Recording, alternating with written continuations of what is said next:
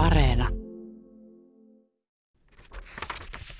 Kerron sinulle sadun Mintusta ja Matista. Minttu, Minttu, huusin, mutta en nähnyt koiraa missään. Kurkistelin vielä kerran vanhan ladon taakse ja silmäilin suurten kivien taa. Huhuilin ja kutsuin koiraa nimeltä, mutta Mintusta ei näkynyt jälkeäkään. Luovutin ja lähdin kävelemään kohti taloa. Pysähdyin matkalla muutamasti nappaamaan polun reunasta pari makoisaa metsämansikkaa. Jos vain olisin löytänyt komean heinän korren, olisin pistänyt siihen riviin poimimani mustikat ja mansikat. Mutta nyt söin ne saman tien suurella ruokahalulla. Minttu koirani muutti Tertulle kaksi vuotta sitten. Sitä ennen se asui meillä. Kun olin neljävuotias, minulla todettiin eläinallergia ja jouduimme luopumaan koirastamme. Onneksemme se pääsi asumaan äidin tädille, Tertulle. Ja voi pojat, mitkä koiran päivät sillä alkoikaan. Tertun talo oli iso ja valkoinen. Terttu asusti talossa yksin, mutta se ei tarkoittanut sitä, että Terttu olisi ollut yksinäinen. Hänellä oli seuranaan eläimiä. Navetassa asui lehmiä ja possuja. Pihalla pieni lammas katras. Navetan eteen oli rakennettu kanoille ja kukkoherralle oma kanala. Kotieläinten lisäksi Tertulla oli kissa ja koira. Minttukoira ystävystyi pienen maalaistalon eläinten kanssa saman tien. Lehmiä se läksytti metsälaitumelle ja lampaita kaitsi pysymään aitauksessaan.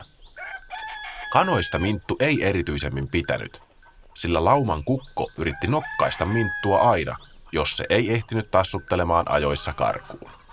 Kaikkein parhaimman ystävän, Tertun lisäksi toki, Minttu sai talon kissasta, Matista.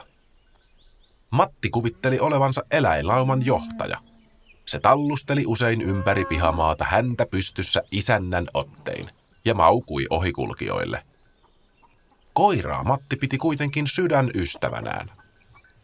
Saapuessani pihamaalle ei Minttua tai Mattia edelleenkään näkynyt tai kuulunut. Piha tuntui tyhjälle ilman niiden ylväitä askelluksia. Samaan aikaan Terttu astui ulos navetasta vanhanaikainen lypsyessu päällänsä ja ihmetteli, kun ei Minttu eikä Matti ollut kumpikaan tullut kärkkymään tuoretta maitoa lypsylle. Kummastelin asiaa, mutta tiesin, että on vain yksi vaihtoehto. Tutkimusretki. Otin vauhtia ja pyörin ympäri vinhaa vauhtia ja päätin, että lähden sinne suuntaan, minne nenä osoittaa, kun vauhti pysähtyy. Nenä osoitti Tertun talon taakse kulkevalle metsäpolulle. Otin mukaani navetan edestä vanhan pärekkorin ja laitoin sinne lusikan, jolla olin kaivannut hienoja hiekkalinnoja.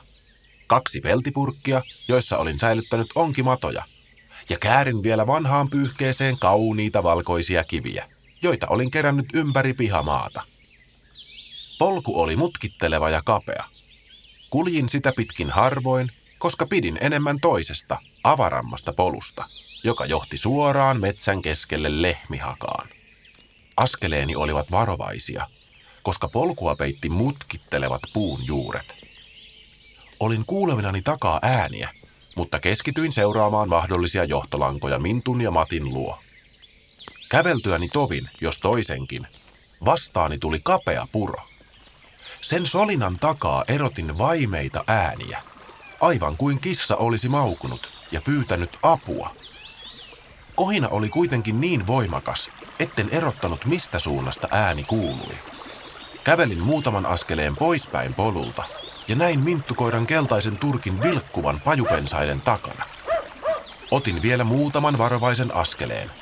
Oksat rapsahtelivat jalkojeni alla. Puro leveni ja sen virta voimistui. Hetken päästä näin märän koiran riuhtavan vielä märempää kissaa ylös puron reunaa pitkin. Kaivoin pyyhkeeni koristani ja riensin eläinten luo. Kääräisin Matin pyyhkeeseen ja kuivasin sitä hellästi. Kissa näytti surkealta. Voi voi Mattia, kuulin Tertun sanovan takaani. Terttu oli kävellyt perässäni koko matkan talolta asti. Hänkin oli ollut huolissaan Mintusta ja Matista. Minttu tuli luoksemme ja tökkäsi minua märällä kuonolla käsivarteeni.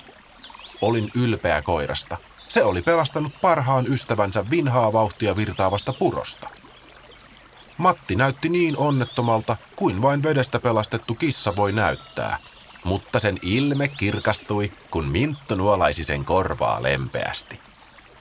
Terttu otti Matin kainaloon ja lähdimme koko joukko kävelemään takaisin Tertun talolle.